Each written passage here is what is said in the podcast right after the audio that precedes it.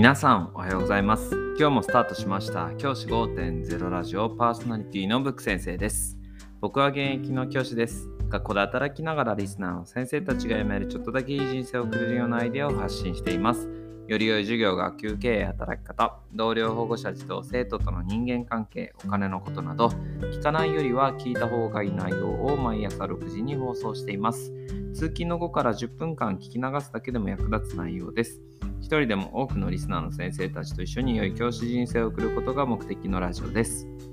今回のテーマは僕が最近大好きな人についてお話をしたいと思います。僕最近すっごい好きな人がいるんです。もうこの人のことが好きすぎて YouTube とかでもこの人の動画ばっかり見てる。もう Twitter もこの人のことが好きで好きでもうずっと見てるっていう人がいて本当に大好きな人がいるんですけど、それが誰かっていうと、新垣結衣です。いや、違いました。冗談です。新垣結衣さんも好きなんですけど、僕が最近好きなのは成田悠介さんっていう方です。皆さんご存知でしょうか？成田悠介さんはイェール大学の先生をやられていて、東大を首席で卒業された後、アメリカに渡られ、アメリカで大学の教授として働かれている方なんですね。最近だとテレビ東京の YouTube チャンネルとかで話をされたりとか ABEMA プライムの動画で話をされたりとかっていう風にして活躍されています。本当に本質を射抜くというか物事のいろいろあるけどもでも本当のところはここだよねっていう核の部分を見抜くのが本当に上手でなおかつきちんとしたデータをもとに物事を考えられているかと感情で動くタイプではなくて物事の理論的データから見た打ち出されたからこう導き出された答えをきちんと持ってらっしゃる方なんですね。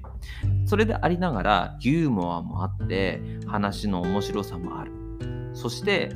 話の組み立ても上手で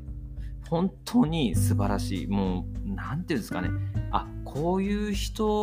もがいるんだなって世の中にいるんだなっていう、すごいこう、なんというか、もう尊敬も超えた畏敬の念というか そのぐらいの思いを抱いてしまうような方です。僕この方のことを、まあ、正直ですねそのリハックっていう番組を通じて知ったので去年ぐらいからに知ったぐらいのにわかファンなんですけどこれだけの人がいるんだっていうことをしてもうそこからはですね動画をですねたくさん見て見て見てもうどういう人なんだろうって勉強したりとかそのねあの成田さんが書かれている記事が載ってるような雑誌なんかを購入して読んだりとかしてとにかくですね成田さんのことをいろいろ学びました。でその中で成田さんが好きな理由は僕たち教員にも関わるところなんですけど学校の教育をきちんとエビデンスをもとにこういったデータがあるよっていうものをもとにしていこうっていうふうに考えられてる僕ここが一番成田さんの好きなところなんです学校の教育って僕のイメージも僕も含めて僕の周りの先生も多くが経験則でやることが多いんですよ。僕もそれをすごい気をつけようと思って最近頑張ってるんですけど経験則でやることが多い。例えば過去にその先生が出会った子どもたちにこうやったからうまくいった。じゃあ今回もこうしようとかこういう授業をしたら学力が伸びたからこうしようとかこれって経験則でしかなくて例えばデータを取ってこういった授業をしたらこういったデータが取れたとかこういった成績が残せたとかあとはこのじこういった時間カリキュラムを組むことでこういう実績を残すデータを作れたとかそういうようなことっていうのをあのきちんと学校という組織もやっていくべきだと思うんですよ。そして成田さんもおっしゃってたんですけどこの今ギガスクール構想で1人1端末が入ったってこの状況って実はすごくそのそれに適した状況だと思うんですね。一人一人がデータを蓄積できる端末を持ち歩けるわけです。それぞれがどういった学習遍歴をや積んできたらこの子に至ったかっていうのがきちんとデータとして残ってるっていう状態を作ることができるわけです。だからこそ僕たちはそこに行ってエビデンスに基づいた教育をもう一度考えるべきタイミングなのかなというふうに思います。データを分析するっていうことを僕たちは学んでいく必要がある。そういうふうに成田さんから僕はあの成田さんの動画からとか成田さんの文章から学ぶことができました。公立学校の先生で公立学校の教育でよくあるのがこの先生当たりだねとかこの先生外れだねとかそういうことって結構あるじゃないですか。ああ今年の先生当たりだわとか授業上手だしとか関わり方も上手だしとかであ一方でうわ今年の先生外れだわ。この人怖いし授業面白くないしまとめる力ないしみたいな感じで当たり外れっていうものにかなり左右されてしまう学校教育。そこをデータを基づいて客観的に僕たちが指導していくことで子どもたちを伸ばしていく。そういった関係も大事だと思います。こういうことを言うと確実にいつも言われるのはいやいやあなたとデータを見て子供を見てない子供たちと1対1で関わる中でそういったものを導き出すんだみたいなことをおっしゃる方いるんですけどもうそういう時代じゃないと思うんですよね。そうやって一人一人に魂でぶつかって関わっていこうっていう風な時代ではもうないかなと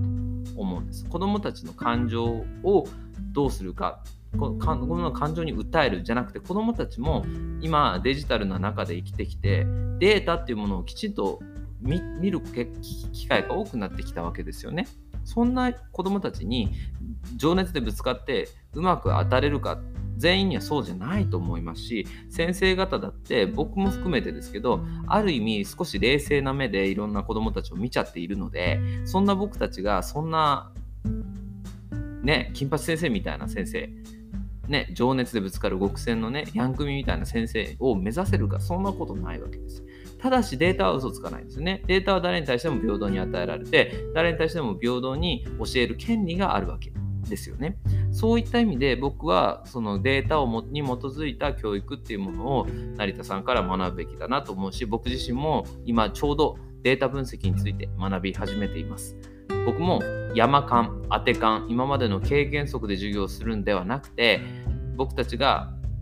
今蓄積できるデータをもとに客観的にこういう指導したらいいよねっていうものをきちんと導き出しそれを多くの学校でシェアしていくことで全体の向上していくそして子どもたちにとって個別最適化された指導ができるこを目指していきたいなというふうに思いました。ぜひ先生方もし興味ある方は成田悠介さんと調べてみてください。もう本当に面白い方なのでその教育系の話じゃない話もめちゃくちゃ面白いのでぜひ僕と一緒に成田悠介ファンになりましょう。